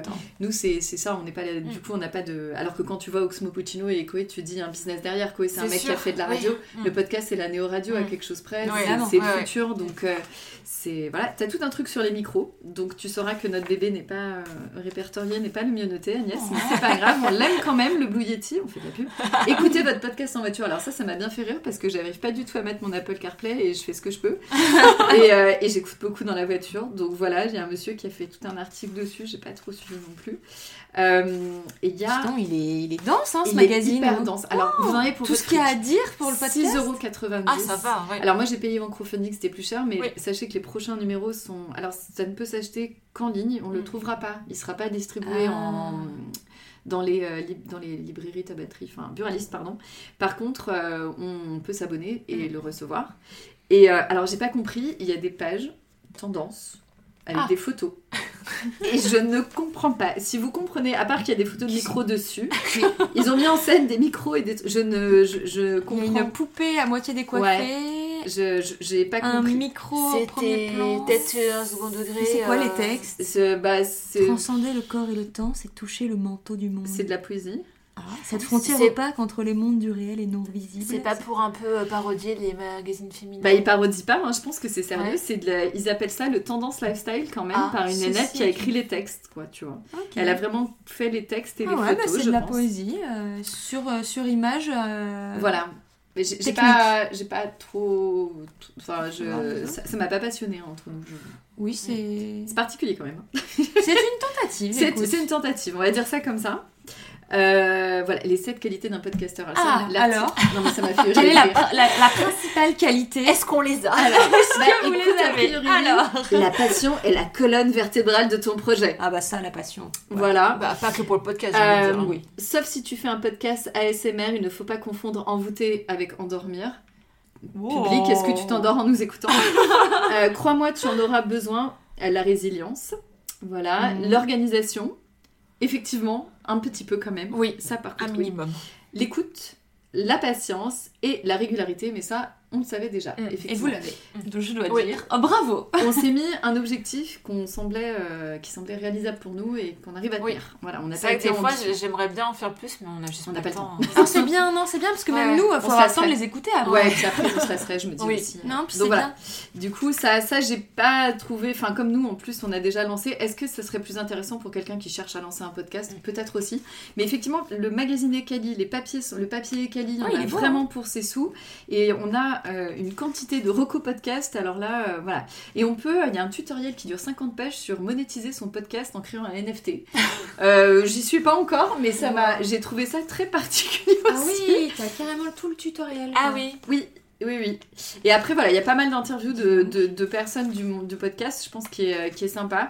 En tout cas, c'est pas désagréable à lire, j'ai pas tout, pas tout... Voilà, il y a des, quand même des conseils qui sont hyper bateaux, Mm. qui sont très euh, communs. euh, voilà, il y a, y a tout un truc sur le bruitage qui est sympa. Effectivement, on s'est déjà rendu compte qu'un Mm. podcast avec du bruitage, c'est vrai que c'est assez cool. sympa, ouais. Donc, euh, donc voilà, donc je recommande quand même. Mais voilà, sachez qu'il y a deux trois articles que j'ai trouvé soit pas hyper intéressants, soit limite inutiles sur le coup des photos. Alors là, c'est plutôt sur les vignettes de podcast. euh, ça, ça Ouais, se- je reconnaissais Vénus. Sépiltel Ouais, ils ont fait un... les sept vignettes préférées d'un- d'une personne, Ah. voilà. Et euh, bon, c'est très subjectif du coup, mais ça montre l'intérêt effectivement. Une fois que tu as fait ta vignette, c'est un peu vraiment le visuel euh, Mm. que les gens vont retenir. Donc effectivement, ça, c'est Ah, intéressant. Ouais, c'est très très intéressant. Donc voilà, je, Eh ben. je, je, je- je recommande quand même parce que c'est vraiment, il y a des articles que j'ai vraiment trouvé intéressants. Est-ce que je l'achèterai le prochain J'ai comme un doute quand même. Tu vois, j'ai peur que ce soit récurrent. Qu'est-ce qu'ils vont mettre dans le numéro 2 Bah, c'est ça, ouais. C'est ça.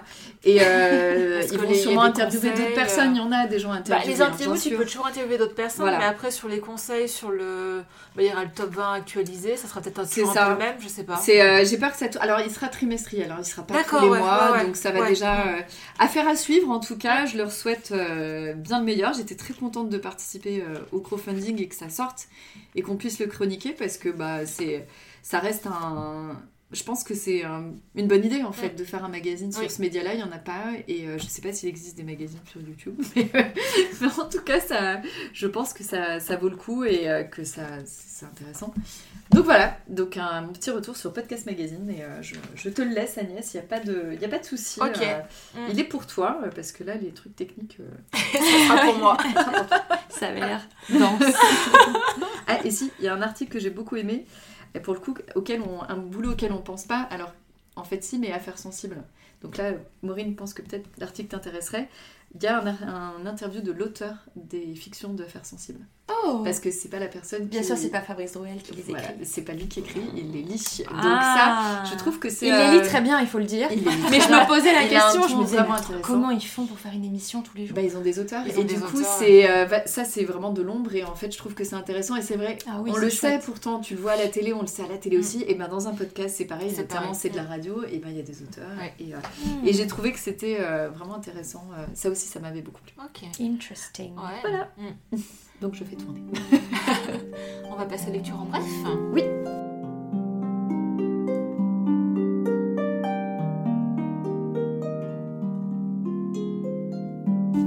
alors Maureen est-ce que tu lis quelque chose en ce moment? Pas du Euh, je voulais juste faire un mini mini bout. J'ai oublié de vous parler d'un livre qui s'appelle Au temps sublime de Louise Amada D. Oui. Qui a été écrit en hommage à Violette Leduc. Mm.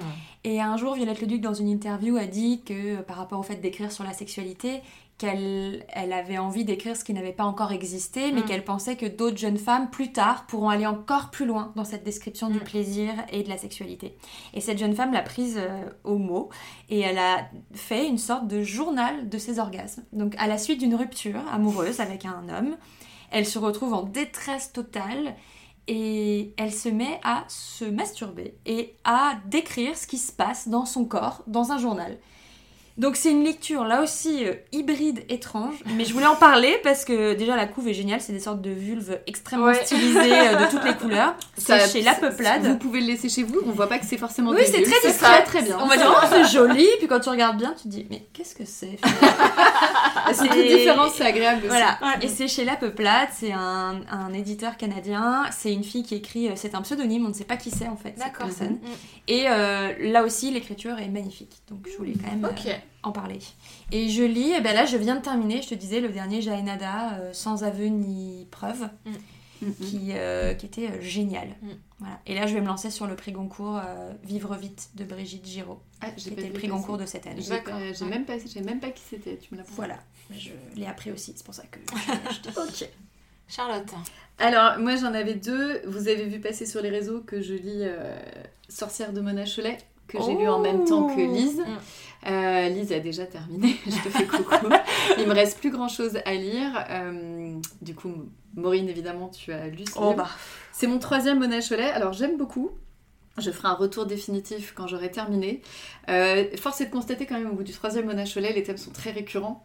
Donc tout se croise et je suis mo- moins de la hype quand même au bout du troisième. tu t'as lu lequel chez soi Alors j'ai lu, non justement il est dans ma palle, j'ai lu euh, celui sur le patriarcat effectivement, Réinventer l'amour. et j'ai lu euh, Beauté fatale.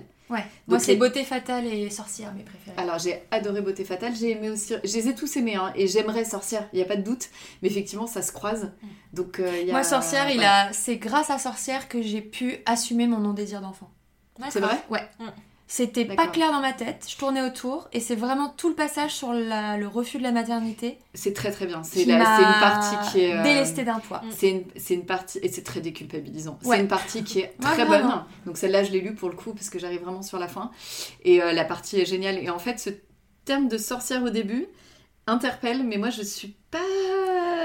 Il y a des gens qui doivent être super euh, déçus en oui, le bouquin. Tout à fait, c'est pas du tout sur la sorcellerie. euh, non, non. Pas du tout. Alors, elle en parle oui. évidemment de. Mais c'est très intéressant. Mm. Elle parle plutôt du fait que voilà, les, les femmes sont stigmatisées sur la vieillesse et choses comme ça.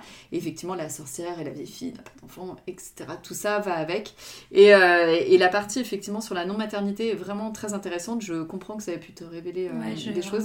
c'est- là-dessus que le livre pour moi il a, il a compté beaucoup. Mais Ravage peut compter aussi, en fait, aussi sur ce genre de questions, je trouve aussi Ouais. Beaucoup de choses. Et euh, il faut, euh, je pense que c'est toujours des, euh, des bonnes lectures quand on se pose des questions. Et, Et puis tu le lis maintenant mais elle l'a quand même écrit il y a bien 4 ou 5 ans. Oui, Et en fait, euh, je trouve que quelque part, peut-être que tu as déjà été bien brassé dans ces idées-là. Et... Oui, ça a encore changé. Voilà, je pense que le lire à l'époque, c'était encore euh, autre chose que le lire je maintenant. pense. Mm. Et, euh, et ça reste le, truc hyper positif avec Mona Cholet sur tous ses écrits. Peut-être que Beauté Fatale est plus exigeant, mais celui-là est vraiment facile à lire aussi. Oui, c'est ça. Beauté Fatale peut-être un peu moins. Sur, je pense qu'il était un peu moins... Mais alors celui-là est comme Réinventer l'amour, il est très facile à lire, c'est hyper agréable à lire. Donc voilà, donc ça c'était... Euh, et j'ai commencé un autre livre en, euh, hier en fait, et je voulais en parler parce que je pense que ça va beaucoup me plaire. Euh, je sais pas si des gens l'auront lu. C'est un livre de Dolly Alderton. Je l'ai acheté au hasard hier en étant à la librairie et ça s'appelle Everything I Know About Love. C'est tout ce que je sais sur l'amour. J'ai découvert qu'il avait été traduit et donc c'est une fille qui raconte... c'est un c'est pas un journal intime hein, du tout. Elle, euh, je pense qu'elle est plus connue pareil dans le monde anglo-saxon. J'avais jamais entendu parler d'elle. Je l'ai acheté parce qu'il était écrit euh, dans le top des livres. Je me suis ah dit cool, mm. prenons-le. Et euh, t'as du courage. moi, ça me, c'était en anglais. J'avais envie d'avoir un autre livre en anglais en me disant bon, ok. Et en fait, elle, elle raconte tout ce qu'elle sait sur l'amour et c'est exactement ça en fait. Elle a des petits chapitres. Donc, elle a un chapitre qui s'appelle Boys sur les garçons. elle et donc, elle raconte. Il y a toute une partie qui m'a fait mourir de rire où elle dit et en fait, elle est milléniale, donc elle est née en 88. Comme moi. Donc elle est, voilà, elle est un petit peu plus jeune que, que nous, mais il y a des choses qui se recoupent. Et elle a tout un chapitre qui est à mourir de rire sur euh, AOL. Et euh, elle redécrit tout le son. Euh, du bibi bibi bibi. C'est tellement drôle. Et après, elle explique que sa vie, c'était MSN Messenger. Ah ouais. Bah, et, euh, et, donc, elle raconte les discussions qu'elle avait, un garçon qu'elle a rencontré comme ça. Et euh, finalement, quand elle le rencontre en vrai, c'est hyper nice, hyper plat. Et elle rentre, et le mec lui fait, dès qu'elle se connecte, il lui envoie tout un pavé comme ça en, lui expliquant que oui, en fait, ils peuvent pas, etc. Et lui admet, euh, mais en fait, euh, tu n'as pas le droit d'écrire et copier euh, dans Word pour remettre ah dessus. Parce à l'époque, tout le monde faisait ça et j'étais pliée de rire devant. Génial. Et je pense que ça va, je trouvais ça, je pense que ça va me plaire, c'est sympa. Des, il y a des chapitres plus ou moins longs. Elle raconte aussi ses amitiés parce que du coup, ses copines ont beaucoup d'importance, donc elle prend soin d'expliquer où elle a rencontré ses copines. Euh, et oui, elle est anglaise, parce qu'au début, elle dit justement qu'elle a déménagé dans une banlieue euh, très, euh, très beige et très triste Londres. Et, et, elle explique ça et que c'était très dur d'avoir effectivement des, de la culture, des choses comme ça. Et je pense que ça va beaucoup me plaire. J'ai pas lu beaucoup de chapitres, mais je pense que ça va être une lecture amusante et légère où on peut s'arrêter au milieu et reprendre plus tard. C'est pas grave, c'est des chapitres un peu séparés et j'ai trouvé ça plutôt amusant pour l'instant et je, je mettrai un défi définitif. Voilà. D'accord. Et eh ben moi j'avais commencé euh, Un bûcher sous la neige de Suzanne Fletcher et j'avais mis en pause pour lire Ravage. J'étais en train de me dire j'espère que c'est bien Ravage parce que je commençais à être bien prise dans celui-là je sais pas comment vous faites. Vous avez un talent, une gymnastique d'esprit. Et donc ça raconte l'histoire, euh, donc c'est euh, dans l'Écosse du XVIIe siècle, donc ça raconte l'histoire de Corag, qui est une jeune fille qui a été accusée de sorcellerie. Et en fait, il y a un prêtre euh, qui vient la voir à la prison et elle raconte son histoire. Et alors c'est marrant parce qu'il y a, hum, en fait, on est, c'est écrit à la première personne, mais on est, on est vraiment dans sa tête, on est dans ses pensées. C'est-à-dire qu'il n'y a pas du tout de dialogue de tout le livre. Alors il est un peu épais, là j'en suis à peu près à 100 pages. Il n'y a pas de dialogue du tout. Et euh, on est uniquement dans ses pensées, dans, dans, la manière dont elle voit les choses et dont elle raconte son histoire. Et entre chaque chapitre, il y a une lettre du prêtre à sa femme où on a son point de vue du coup. Ah. Et c'est hyper intéressant d'avoir euh, cette, euh, cette différence parce qu'il y a un moment, on est, je suis à fond dans ce qu'elle dit et puis après, euh, le prêtre il va venir tout démonter. C'est une rupture. c'est ça complètement. Alors j'ai un peu peur sur la durée que ce soit un peu lourd, donc j'attends de voir, mais pour l'instant je suis à fond dedans. C'est hyper bien. Mm. La couverture donne envie en tout cas. C'est beau. Ouais, c'est très beau. et c'est un des livres que j'avais proposé aussi euh, aux copines, au club de lecture. Pour le club et mm. on a choisi l'autre livre que j'avais proposé je crois que j'aurais préféré celui-là. Ah, si vous nous écoutez les filles, Agnès a choisi. Ah Donc voilà, on en reparlera. On reparlera. Donc j'ai hâte de le continuer en tout cas. Voilà. Génial. On a fait le tour On a fait le tour. Que, que de femmes ce soir autour de la table, on a parlé que d'autrices. Oui, en plus, c'est vrai. Tous les livres qu'on a cités sont écrits par des Bienvenue femmes. dans mon monde Enfin, après, c'est pas vraiment choisi, fait exprès, mais euh, je Cette, crois cette année, on a lu beaucoup, beaucoup d'autrices. d'autrices que d'auteurs. ouais, Ouais, et on terminera avec un livre écrit par une femme. Oui. euh, Mm. Eh bah écoutez, moi ça me va. également. J'aime Euh, donc, il n'y a pas trop de, il y a pas trop de soucis. Même sur les classiques, on a réussi à Ouais. lire euh, des livres. Alors pas le Pas conte, moi, mais, parce euh, que le conte. mais c'est- Chandernagor, ouais. c'était un livre avec Ouais. euh, une Mm. femme. Bon, je lis Quand même. Tu me laisses euh, Bon, à ma petite passion et Mimile. Hein, euh. évidemment.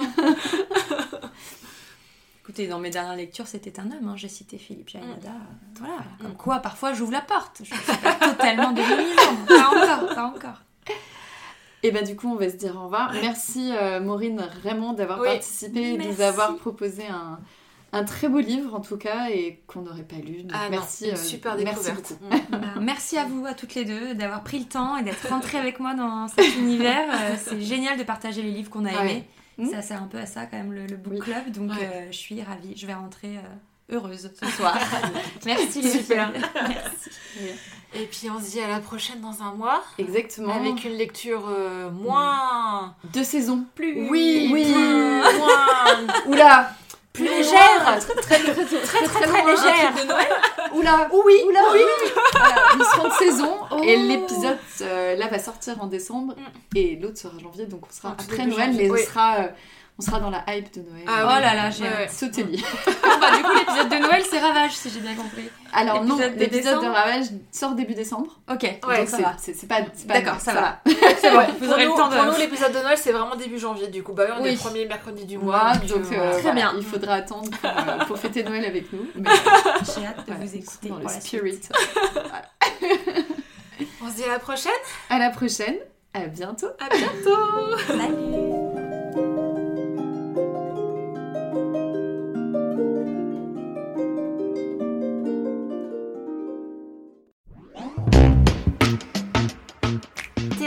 J'ai deviné, j'ai tout deviné. Qu'est-ce que vous avez deviné? Vous, c'est le. Merci Dalek. Car Au bon moment, Je fais Thérèse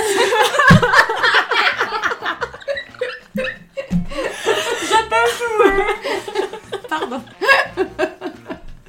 Je recommence du début, hein, donc. Ouais. Je recommence, ça va être dur. viens Dalek, viens. T'es pas content. Je me regarde. Je suis T'es pas content, qu'est-ce qui se passe? Tu veux ton plaid Attends, mais c'est un truc. Des fois, elle est obligée de le brosser. Et euh, non, mais j'ai découvert une vidéo, tu sais, elle a un gant un brossage de et tout. Et après, elle récupère les poils. Et s'il y a des vidéos sur internet où ils font des petits Ils font des trucs avec des chaussons et tout. Une fois que je lui ai envoyé ça, je dis ça y est. Il y a un petit dodo sur le plaid. Fais dodo. Allez, fais dodo. J'aime beaucoup quand elle lui parle, tu notes. Je vais m'occuper avec euh, sa ficelle. C'est génial, parce que si on l'enferme, ça va être pire après. Bah, bien sûr, ah, mais j'ai- je connais, j'ai j'ai le, j'ai le même. Il est tout doux, hein, t'as vu? Il est très doux. Il a un pantalon fourré euh, d'une qualité Il a ses incroyable. petites bottes là, j'aime bien. Oui, j'ai un petit sarouel fourré. C'est ça. J'ai vu, j'ai vu.